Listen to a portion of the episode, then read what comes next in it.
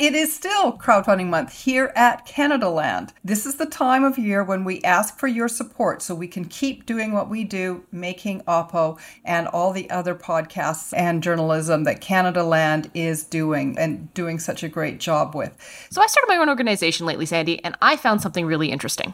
What was that, Jen?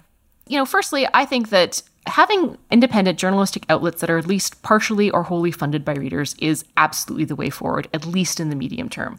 I don't think that any of the trends that we've been seeing in media in terms of how we're funded are going to reverse anytime soon. And if you want to help fill this gap that's increasingly being left by the corporate media, uh, failing corporate media dinosaurs, you really need to put your money where your mouth is. And, you know, even just a couple of bucks, you know, it just, it goes such a long way. So I discovered a couple of interesting things. One, you know, it's actually shocking to me how a little bit of money from a lot of people goes such a long way. Like you you honestly think that your 5 bucks doesn't matter? Let me tell you as someone who's on the receiving end of this stuff now, your 5 bucks is what makes journalism possible because it's your 5 bucks compounded by the 100 or 200 or 400 or 1000 other people who are all giving their 5 bucks and even that tiny amount of money adds up so quickly. So if you think five bucks isn't going to make a difference, I'm just going to come right out and tell you you're completely wrong. That commitment every month makes the difference between an organization that can survive and an organization that cannot. Um, and then the other thing I, I also discovered is that if you are funding a journalism organization in this way, uh, you get a lot of attrition. People's uh, credit cards expire or payment processes don't go through for whatever reason. And so every month that you exist, you are actually losing subscribers. Um, and you have to make up for it by doing campaigns like the ones we're doing now, and that's crowdfunding campaigns, reminding people to uh, renew their subscriptions, reminding people to get on board, um, and continuing to grow your fan base. So that is why we're here talking about crowdfunding, and that's why Canadaland is having its crowdfunding month. The easiest way to support our work is to subscribe. It's really easy. Go to canadaland.com slash join and you can subscribe to ad-free versions of Oppo and all five other Canadaland podcasts.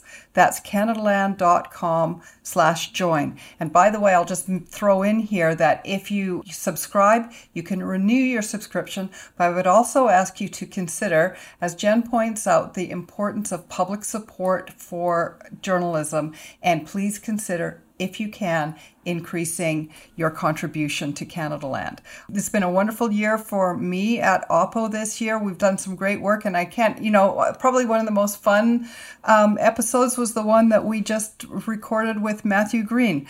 And there's been so many important, crucial issues that we have looked at, whether it's uh, social media, what's going on with the parties across Canada this year. It's all important. So, to those of you who already support Canadaland, thank you. And for those of you who want to start now and pay as little as $5 Canadian a month for an ad free version of Oppo or any other Canadaland podcast, this is the time. And in return for your support, we have swag. Swag! Subscribe for $9 a month Canadian and you get Oppo plus five other Canadaland shows. That's all of them ad free. And you get socks socks. Everybody loves socks. Everybody needs socks. We're going into the cold season. Or you can get Oppo and the full suite of shows all ad free plus a limited edition duly noted notebook. It's actually a very cool looking notebook, by the way, and a Canadaland t shirt and keychain. The whole package for just $14 a month. Those notebooks are really popular and going fast. I also understand that they're Moleskine, and if you're a, a, journalism nerd like me, you know that Moleskine is what all of us pretentious assholes actually use when we're sitting in our coffee shop and crafting our stories. Trust me, you want to get the duly noted notebook. Yes, and you can check out the swag at canadaland.com slash join and subscribe. That's canadaland.com slash join. Thank you. From Canadaland, this is Oppo.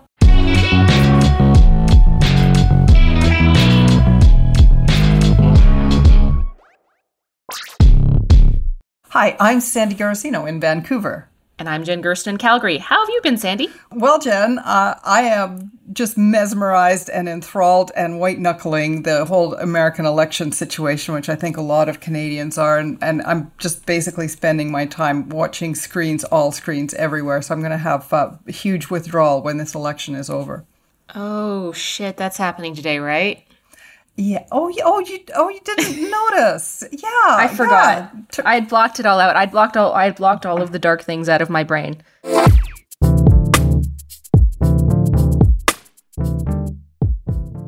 So we're going to completely avoid talking about the American election as much as possible because, to be perfectly frank, there's nothing that we can do about it at this point anyway. All we can do is strap in and Get on the ride. Yep, yep, just fasten our seatbelts. But looking down south, though, with all the momentum that Joe Biden has received, especially from the progressive flank of American politics, we were wondering whether the progressive left being combined into the centrist party is more effective to achieve political power. It seems to have been a huge benefit to Joe Biden in these races. I don't know. I sort of think the last 50 years of American politics would suggest that, like, the progressive flank is not on the winning team team and that a two party system has been sort of problematic for them. But I'm open to this idea.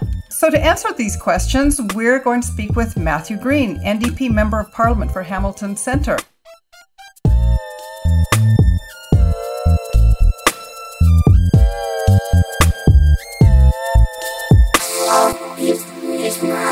But first, a few headlines. What caught my eye, of course, is how a Canadian senator illegally donated money to the Trump campaign. Lynn Beyak donated $300 to the Republican National Committee under a fake New York address. Uh, when called out by Vice, her people responded that she's getting a refund and this was done in error. I, uh, I don't know exactly how you some error. Uh, yeah, some some is this someone hacked into her phone? Yes, donated three hundred dollars to Donald Trump and and and accidentally said that she lived in uh, I think it was New York. Um, and hot on her heels with another endorsement came uh, Manitoba Conservative Senator Don Plett endorsing Donald Trump and saying that he hopes that Republican senators pull through with a majority.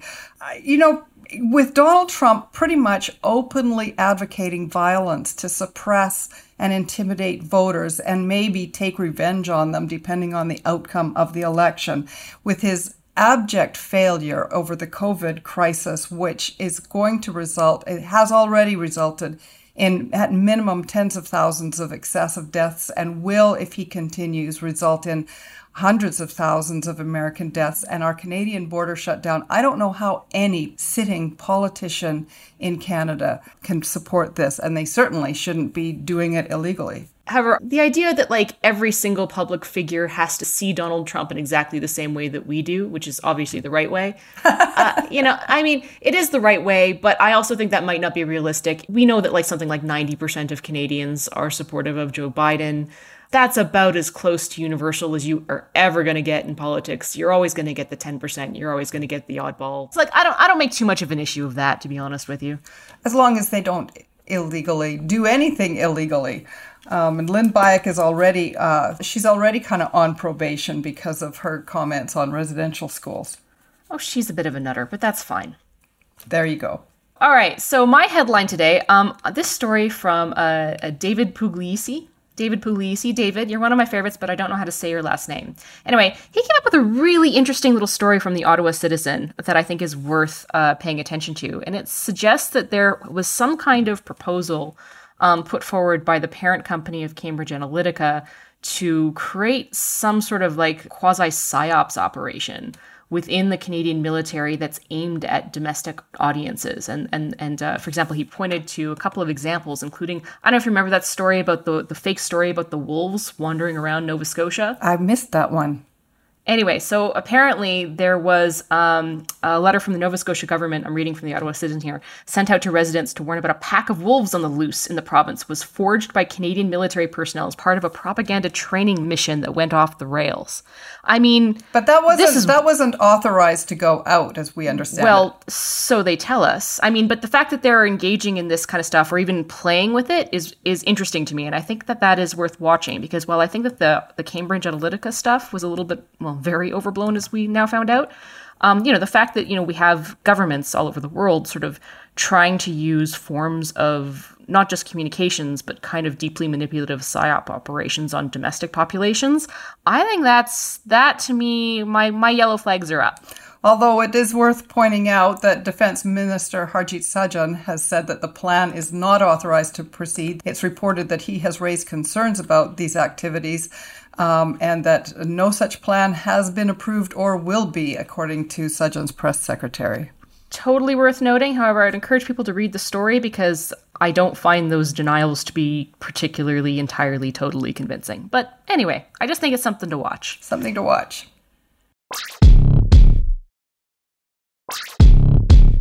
Welcome to Oppo, Matt Green. To start things off, both with the proroguing decision um, for the NDP supporting the Liberal government, and then once again on the ethics vote, which the Liberals determined to be a government confidence vote, the NDP again came in and supported the government. So, if the NDP is only going to support the Liberals, especially when they get into serious trouble, why is there an NDP?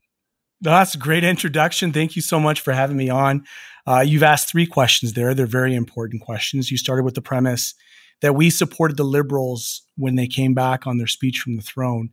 And I would suggest to you that couldn't be further from the truth. In fact, the liberals were itching for an election. They want to get as far away from the scandals and the corruptions and the cover ups that were being unveiled in ethics, in finance, in the health committee uh, and so their knee jerk reaction was to prorogue government to basically cease any further disclosure of documents that would have further implicated the Trudeau family, including his mother as well as his brother, uh, as we kind of watched kind of go down with with with the Bill Morneau.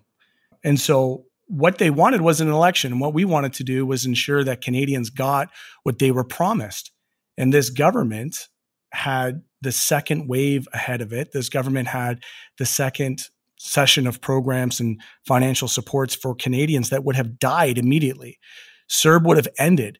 The commercial wage supplement would have ended. Small businesses would have been crushed.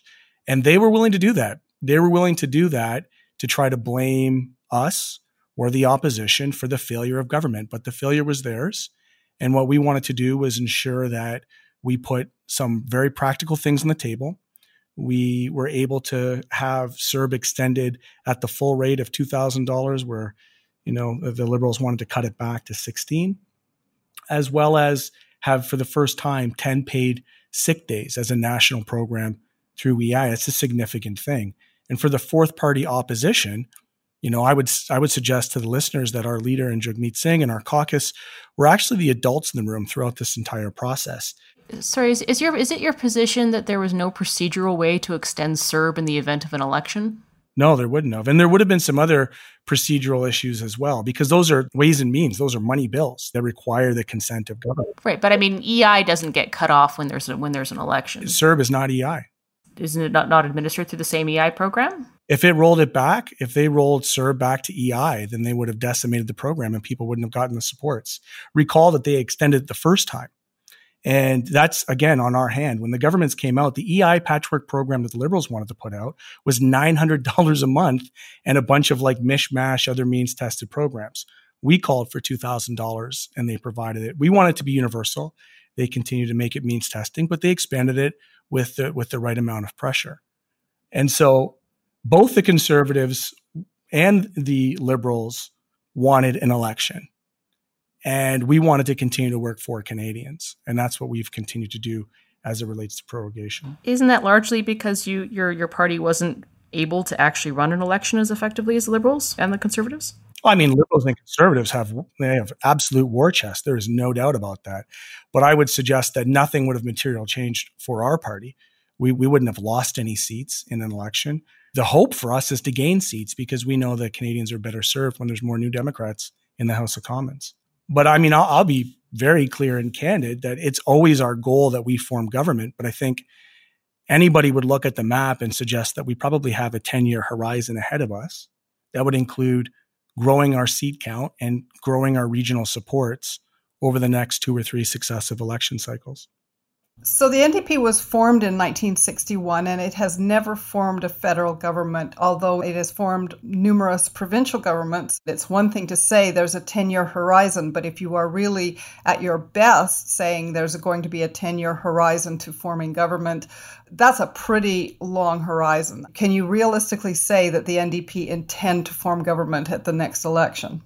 Yeah, I mean, we always run to form government. That's that's what every party does. Matt, talk to us like a real person, not as a politician. The politician has to say, "Yes, we plan to form government," but seriously. I mean, respectfully, I just told you a 10-year horizon and you rejected that. And you wanted to come back and say that I would form government in the next election. I didn't do that, and then you accused me of being a politician. So I'm keeping it real with you and I need you to keep it real with me. We've been a relatively new party. Canada's 150 years old. Both the Liberals and the Conservatives have been here since time immemorial. We're a 60 year old party formed off of this, the CCF and the CLC. And, you know, if you look back to, to when we started, we have offered some very incredible advancements in the House of Commons, in government. Healthcare is a pretty significant progressive thing that we were able to deliver. Uh, Jack Layton in his minority years was able to deliver. We have 24 seats and we are essentially the official opposition. So when you have conservatives who spent all of COVID talking about China and guns while Canadians were dying, New Democrats were fighting for people in long term care. We were fighting for the expansion of pharmacare. We were fighting for financial supports for small business and people. That's a significant thing. Matt, are you concerned about your party being seen as like basically just a liberal prop up party? And do you think that that actually might negatively impact the popularity of the NDP? Uh, we're certainly not propping up the liberals. And you know, there was some years within our party that we shifted towards the center. We tried to out liberal the liberals. And there was a time when maybe maybe that's what the public was wanting. But I think what we're seeing in the shock variable of COVID is the recognition that free market capitalism has utterly and completely failed to provide for people in the most dire times, in the most dire needs, The privatized healthcare, privatized long term care has resulted in 10,000 Canadians dying. And I think that this next generation that you're seeing of people are now open to, they're beyond the Red Scare and they're open to compelling democratic economies and alternatives to capitalism the way that it's been, uh, you know, cronied up by, by the, both liberals and conservatives. What we've seen is that uh, the, the, the close relationship between politicians, people like Mike Harris, uh, on the boards of long term care facilities after gutting them and privatizing them is an incestuous relationship that most Canadians are kind of tired of. I'm not sure that the, the, the commonality of the failure of long term care is necessarily capitalism. Well, I mean, I, I, would suggest it is. If you look at where the worst outbreaks have happened, have they happened in public facilities? Yes, they have. But it's also true that public facilities have languished under austerity, that cuts to healthcare uh, by successive conservative and, and uh, liberal governments federally through the through the Health Act transfers to provinces and provincially. That in provinces that have invested more in healthcare did better. In the 2015 federal election under Thomas Mulcair, the NDP tended to move to the center, and in a way, Trudeau reversed strategies and moved almost left of the NDP in certain policy areas. It's been a long term complaint at the NDP level that the Liberals basically steal the best ideas of the NDP and use those um, to build popular support for their, for their own party and then don't follow through when they get into government. Strategically, if the Liberals are just going to steal the NDP's thunder, where do you stand as a party? Well, I can, I mean, I'll speak for myself. Um, where I stand is I'm inherently a democratic socialist, which is an alternative democratic economic economy model that would, that would vary from maybe perhaps some of the other policy folks within our party in the past. And, you know, Justin Trudeau, this is his birthright. This is a, a 30 year, 40 year project that probably goes back to, and I say this without malice, but probably goes back to his father's funeral. He delivers this speech, and then he's instantly kind of uh, packaged and and prepared for this this kind of aristocracy birthright that he has. Uh, but nobody will be fooled. They weren't fooled in the last election. They certainly won't be fooled in the next one about the veneer and the very shallow aesthetics of Canadian liberalism under Justin Trudeau. That day is done. No dispute on this side. I mean, you can talk about the personalities, but what does that have to do with the strategic positioning of the NDP, especially given that certainly in the COVID period, the public appetite for moving left, I think, has been really clearly demonstrated. There is, is widespread support for the increased government spending, and that is an open lane that the Liberals are taking. And have they not effectively closed off a lane to the NDP? No, not at all. And let's be very very clear about something, the Liberal Party and Justin Trudeau are synonymous in their aesthetics and their brand. And that's, I think, the, the, the quagmire that they've gotten themselves in. And surely, you know, Chrystia Freeland and, and probably many others on their backbench are certainly capable and able to step up in leadership and will, but it'll be a very different party. And I think that for the people that were hopeful in 2015, and I was one of them, I was hopeful. I'm not a Tom Mulcair New Democrat. In fact, I didn't come a New Democrat until after Tom Mulcair left the party. In fact, Thomas Mulcair, in, in many people's political analysis, is, is more liberal than he is New Democrat. But I digress. What Justin sold the country in 2015 under Sunny Ways was a compelling alternative for the future direction, juxtaposed to, to the draconian Harper. And we did a great job saying stop Harper as New Democrats. In fact, we were so successful in stopping Harper that we got Justin Trudeau elected. Fast forward to today, if you look at every step along the way, you know, for instance, CERB, $81 billion go out to workers. Well, you know, at a snap of a finger, this government put $750 billion in liquidity supports and loosened regulations to the banking sector. They are constantly taking care of their inside liberal cronies. And, and that's like they can't help themselves from helping themselves. Now, absent of the WE scandal, I think he would have come out of this on top of the world. But people can't stomach that type of self dealing. And I think the longer that we're in a minority position where the opposition controls committee is going to be the longer the liberals will remain in this in this hell. Um, I wanted to bring up something that's happening on the conservative side, and I think is interesting as it pertains to this, the NDP, and that is O'Toole's making a play for union support. He's making an explicit play for union support, supporting private sector unions. I mean, I see that as a straightforward attempt to uh, generate support among working class former NDP uh, voters who might be put off by the party's social progressivism as opposed to its fiscal progressivism. But I'm interested to hear your take on that.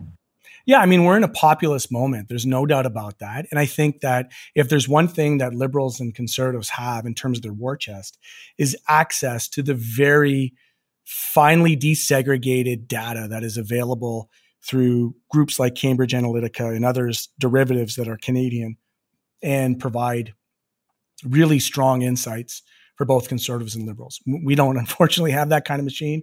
Uh, so I spend a lot of time on Twitter trying to figure it out myself. And I think what they're doing is they're skating to where the puck's going. At the end of the day, like everything that that conservatives accuse liberals of, they themselves have been guilty of. And that's the, like the, I think for me, the, I, I'm still very much an outsider. I'm in the House, fourth party backbench, and I'm listening to these guys uh, do two things. They compete with who gives more money to oil and gas. That's a competition they have in the boys club in the House of Commons. And the second piece is just how corrupt the other one is, using examples that go back to time immemorial. Sorry, is there specific uh, uh, funding to the oil and gas sector that uh, that uh, got you riled up? Take your pick. Every subsidy that we provide oil and gas is a, is a is a move away from a just transition. Which one?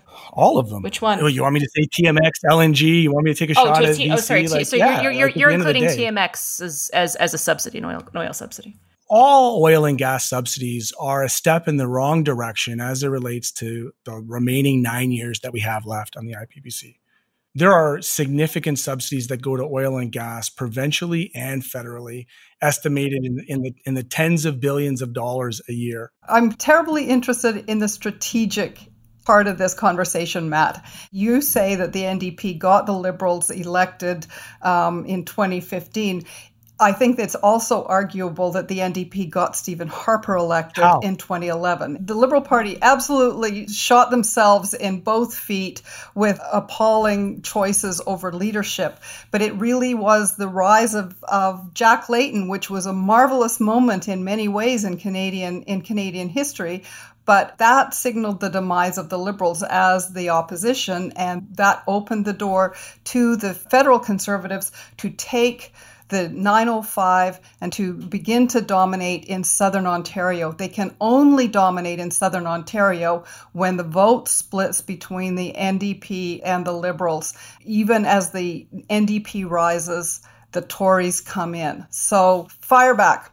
What a ridiculous and entitled analysis on how liberals are de facto like the the the inherent opposition. They squandered in a minority government by refusing to work with us. They squandered their government. And then they lost seats and they got they got punished for it. That's on them. And I hear it like they heckle us across the way talking about how we cost like we we're the ones who forced the election and we're the ones who um, you know cost the country Stephen Harper, which is just it's the height of liberal of liberal arrogance, quite frankly, and the fact that they're unwilling to work for Canadians or with other parties in opposition and actually share power is part of their demise. And that's what we're seeing now, too. They would love to go to the polls. So why don't they? Uh, because we didn't give them a reason to. We forced their hand. Well, Justin Trudeau can call an election anytime. Oh, and mark my words, he will make that walk of shame to the Governor General sooner rather than later. And then we'll be back on this show talking about it, hopefully. They're already signaling when you have Chrystia Freeland telling big business that they're going to cut off supports for Canadians uh, that this this is not going to last forever, and then publicly telling Canadians, like literally in the same day, almost within a, a, few tweets, telling Canadians that they're going to be there for them. That kind of double me- messaging signals that the austerity will come, and they will cut back, and they can't afford to go to the polls after they've cut people off of CERB. I mean, the PBO itself has basically stated that we can't sustain this level of suspending for more than a year or two. Well, I mean, it depends on how you look at our tax regime, right? Like we could, if we had those that you know, that have profited and those that have done very well pay a little bit more. When I looked south of the border and we looked to see uh, how the uh, Democrats have formed their coalition with the progressive wing AOC, Bernie Sanders coming in, the Green New Deal. Joe Biden is actually now, and he has been forced to, uh, in order to get the support of the left wing of the party and able to, in, in order to build his coalition, he has been forced to present a policy uh, platform that is far to the left of anything that the Democrats have done before. So the question is, is it strategically better for the left to be inside that tent, or is it better to be an outsider, i.e., are you a better influencer as a third party or inside? First of all, you're, you're presuming that liberals are left, and they are inherently not left. I'll share this observation with you that in the House of Commons, there are under 25 people regularly who speak in the Liberal caucus. They have their cabinet and then they have their deputy House leader, Kevin Lamoureux. To be a Liberal backbench is to languish in the purgatory of the House of Commons. I have had the ability to stand up as the fourth party opposition, as a New Democrat, as a, as a, a leftist, and hold this government to account in ways that even the most progressive liberal could not. In ways that AOC could not in the US? There's a completely different system.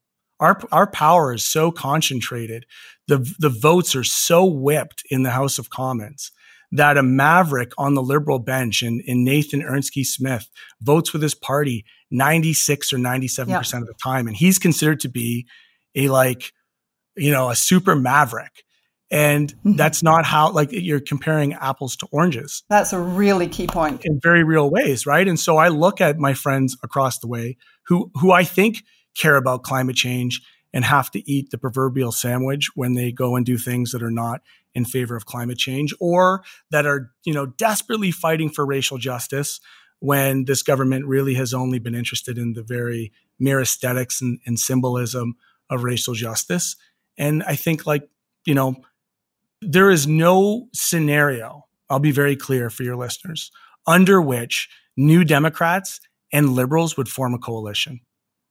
None. But but I mean, effectively you have formed a coalition. No, we haven't. The Liberals have survived now two confidence votes: the throne speech and the uh, We uh, Ethics Committee. They didn't. They didn't survive the Ethics Committee, to be clear. They've survived a confidence vote that the Conservatives put forward as a result of the WE scandal. It's what the Liberals contrived as a confidence vote. Uh, sure. The point being that they survived both of those votes, which would otherwise have tumbled their government with NDP support. We didn't support the Liberal government. We supported the motion of the day, which is what opposition does. This is semantics, and you know it. It's you not supported semantics. the opposition of the day, which led to the to the government not falling. That means you supported the liberal government. That's not Now true. you may have had you may have had strategic reasons to support the liberal government and good ones. You couldn't run an election and win. Fine, I understand that, but I mean that's what you did. no, I mean you can call it whatever you want. I happen to be there, and I'll tell you that they wanted an election. They wanted an election. We wanted to work for Canadians. If they wanted an election, they could have had an election. They will, but they wanted to blame it on us because they think that they would get a majority if they could say, look, we came with something reasonable, like they've done in 2011. These are playbooks that are not new. I mean, we've heard it all before. So this is the theory. The theory was that they really wanted the election, but you didn't support the liberal government by failing to give them the election that they really wanted because they really wanted was to have an election that they could blame you for. That's right. Okay, just checking. Yeah. And you know who else? Now that we're on it, now, now if we're gonna get if we're gonna get real candid, you know who else didn't want an election? Really, deep down in their hearts, who didn't want an election? The conservatives didn't. They were begging that we would clean up the ethics stuff and, and make sure that the government can continue to go, because their caucus was in a complete disarray with a new leader. They hadn't even got their feet under them, and they got so blustered. It's such a toxic environment, and you know a bunch of dogs barking on either side. And I'm saying I'm saying that as uh, like non-gendered, so that's not like specifically the dudes in the house, the toxic masculinity. That I don't think they wanted one either. As much as what they want to tell their base and raise money on it, they weren't prepared to go. Finishing off on my questions and again thinking strategically, one of the points that you have raised relates to the whiteness, the whiteness that has been inherent in both of the major parties. Of course, Jagmeet Singh, as a visible minority, represents a major departure for the first time in Canadian politics. Is there something about the new Democratic Party that holds special value for Canadians of color, uh, for Black, Indigenous people? Of color. Is there some role that you see the party fills that other parties do not? That's a very important question. Yeah. Uh, I, I, would suggest that liberalism is identity politics without the class analysis. And I, I, would I would share with you that in the debates that I've had around defund the police, around um, you know dismantling white supremacy, tackling anti-blackness and anti-indigeneity, you would be amazed at how many white liberals with BLM in their Twitter profile uh, attack me for calling into question the authenticity of Justin Trudeau when he talks and deals about this stuff. And and it, it, you know it really is for me it's a feeling. It's only a feeling and experience that I've had individually as a member of parliament. I can't speak for anybody else and I wouldn't try. Um, it's a feeling that people want to be aspirationally progressive in the Liberal Party and and in the Liberal Party membership or general identification in the country. They do. Until it comes until it comes to upsetting like the, the the the power analysis or the distribution of power in ways that are actually equitable. And so identity politics, it's all identity politics, by the way. A 40 gallon bucket gallon hat in Calgary for the Stampede is identity politics. Quebec, you know, uh, Francophone nationalism is identity politics uh, what's happening right now in Nova Scotia with the white fishermen there is identity politics.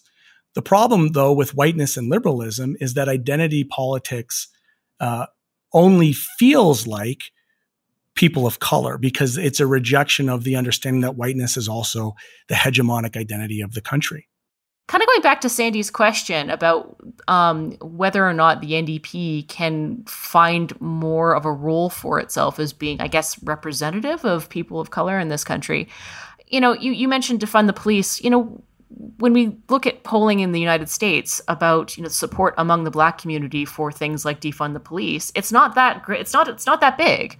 I'll share with you in Canada, Ipsos Reid basically has 51 of, of all Canadians supporting defund the police. Also, what makes this more complicated is that there's different understandings about what defund the police even means, right? So it's it's it's an interesting question.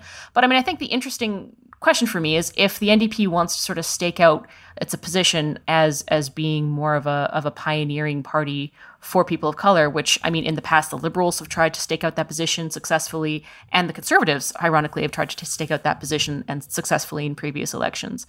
I mean it, the problem of course is that, you know, people of color don't all believe the same thing and they're not all progressive. So it, it's I think that that's an interesting challenge and a tension to work with. Oh, 100%. No, you're you're you're not wrong. And, you know, at, at the end of the day, um, we're not trying to stake out this ground. Jagmeet hmm. Singh, by virtue of being the leader, has no choice but to stake out that ground. Leah Gazan, every time she stands up in the House of Commons, etches her words in the history books. Mumilaaq, Cluck Cluck, Jenny Kwan, uh, myself, you know, so we're doing it by virtue of being there. And our politics are formed by our lived experiences and they are coming from a working class analysis. And I think the scramble that you're going to see is when the conservatives try to remake themselves in this right wing populism that tries to speak to workers. Is they're going to have inherent gaps in the authenticity of the way they message to people. And what they're going to resort to is what they always resort to, which is the xenophobic dog whistles that divide working class white people from working class everybody else. And I think that'll be the inherent distinction between Erin O'Toole and what we're trying to bring to the table, which is that, you know, democratic economies and providing for the least among us, it's inherently better for everybody, regardless of how much money you make or what God you pray to or what color your skin is. Matt, thank you so much for joining us today. This has been a, a, a terrific contribution to the political discussion in Canada. Thank you. So Jen, what's what's your takeaway? That was a that was a fascinating interview. Well, I guess I guess capitalism's out, man. I don't know what to tell you. I find it's always really interesting when people who are of a slightly more conservative frame talk to people who are from the NDP and how much sort of uh, overlap there is and sort of perspectives on the world, even if there's just a fundamentally different uh, sense of how to deal with and cope with those perspectives. Because I found some of his analysis was, I more or less agreed with it, particularly where the liberals were concerned. It's kind of funny to me that I think people who are conservative bent and, a, and an NDP bent generally see the liberals the same way. you know? Um, uh, so that was interesting to me. I mean, there mm-hmm. were a mm-hmm. couple of doozies he threw in there. I mean, without wanting to get into it, the Cambridge Analytica thing did make me snort a little bit. I think there's been lots of uh, stories to come out, especially in the last couple of weeks, to point out that the Cambridge Analytica story is massively overblown. I kind of gave him a little bit of hell over oil and gas subsidies. You know, a lot of that has to do with the fact that what people on the left often term oil and gas subsidies, you know, when you start to pick away at them, they're things like uh, tax credits for failed exploration, which is which, like which is which they, is not they, a small a, matter, and and things and things like no, the not, it's not a small matter. Treatment no, no. of orphan yeah, wells, etc., to- totally. etc. Hundred percent, exactly. Orphan wells, exactly, or it's orphan well stuff, or or you know they're framing like the Trans Mountain expansion as an oil and gas subsidy. Like you know, y- y- we could we could nitpick on some of this stuff, and but because I think it kind of presents it presents it presents this image of like the government just like handing over a billions of dollars. And it's not it's not quite like that. But you know, these are nitpicks. You know, um, on the whole, it was I thought it was a fun conversation. I was really really intrigued by his contrasting of the um, left wing of the Democratic Party, just for shorthand, let's call it the AOC wing, and the whipped votes in the House of Commons. I thought that was such a crucial point was to was to point out that there are not free votes and what gives different interest groups or gives different political perspectives more power and more voice in the United States in their system is that with rare exceptions votes are not whipped yeah, I thought that was a bit of a ridiculous point because uh, votes are whipped in the United States, and anybody who watches House of Cards could point that out, right? Like, like the idea that that votes are whipped in Canada but not there is ridiculous. Votes are whipped; they're horse traded. Um, it's a different system, absolutely, but part of the reason why we have such a a, a whipped system in Canada has to do with how uh, parties can withdraw support for individual MPs at nomination races. That's also that's often what keeps votes in line, but a similar type of system plays out in the United States. Like, you know, somebody who goes against a whip vote um, can find themselves on the wrong side of the RNC and find themselves a, a, a subject to to, to uh, primary challenges. So, like, the idea that uh, the American system isn't whipped, I think, is is just uh, wrong. I think that's incorrect. I will only counter with the the fact that uh, certain political perspectives have absolutely made themselves heard and have exerted very significant power in the United States. But it could be argued the same thing is true with the third party system or third, fourth party system in Canada. Certainly, the Greens have had uh, an outsized impact uh, in, in Canadian political life. But isn't this the exact opposite of what Americans always complain about? That the uh, two party system that they actually deal with has created an extraordinary narrow Overton window about how much any party can move to the left or the right. Whereas in Canada, sort of our, our multi party system has traditionally given actually more voices to people like Matt Green and the NDP. I mean, traditionally, the NDP has been quite content to serve as the role of the conscience of the Liberal Party and has arguably dragged the Liberal Party much further to the left. And that's that's the argument, isn't it? Yeah. Is that um, by effectively forcing the liberals to adopt their own positions as the outsider, they played an outsized role. Now it's time for the mailbag. Question this week from Lisa Gliss Girl over Twitter. Can you explain what the deal is with the BC Conservative Party? Why don't they exist? Do the BC Liberals fill the right wing party role for voters? As an Ontarian, this is hard for me to wrap my head around. Thanks. Well, Lisa Girl over Twitter, that's essentially correct. The BC Liberal Party is actually the Conservative Party, and the Conservative Party is a rump party. I, all of this really goes back to sort of the history of the BC Liberal Party because they only came into prominence uh, in the late 80s and, and early 90s because the Conservative uh, Party in BC really was the Social Credit Party. And yeah. after many years in power in an extraordinary debate, the Liberal leader at the time, Gordon Wilson, totally flipped the narrative, was able to insert the Liberal Party as supposedly the common sense centrist party. That's what the magic secret sauce has always been in BC politics is in a supposedly polarized environment to get to a centrist party. And now the problem that the BC Liberal Party faces is that it really didn't govern from the center. It was pretty much moving over to the right, having been occupied by a lot of federal conservatives. And wouldn't you know it, the BC NDP party, supposedly coming from the left, entered into that centrist space and they pretty much govern from the center left. And it turns out they get the prize of the majority government. And the BC Liberal Party is, well, a lot of people are asking right now exactly that very question in BC. Well, what is the BC Liberal Party? So I love this conversation because A, that's great history background. And also it allows me to sort of expound a little bit on median voter theory and why, typically speaking, most parties that actually get into power move to the center of whatever the ideological spectrum is in that day because that's also where the voters are to be blunt. Exactly. It's kind of the bell curve isn't it? Yeah it's a bell curve exactly. Like like voters voters always exist on a bell curve and you want to be you know 50% plus 1 on that bell curve. So you're always going if you want to be in power you're always going to be shifting to where the middle of the day is. Anyway, hope that was helpful. If you have any other questions you'd like us to answer, tweet us at Oppocast, or you can email us oppo at CanadaLandShow.com.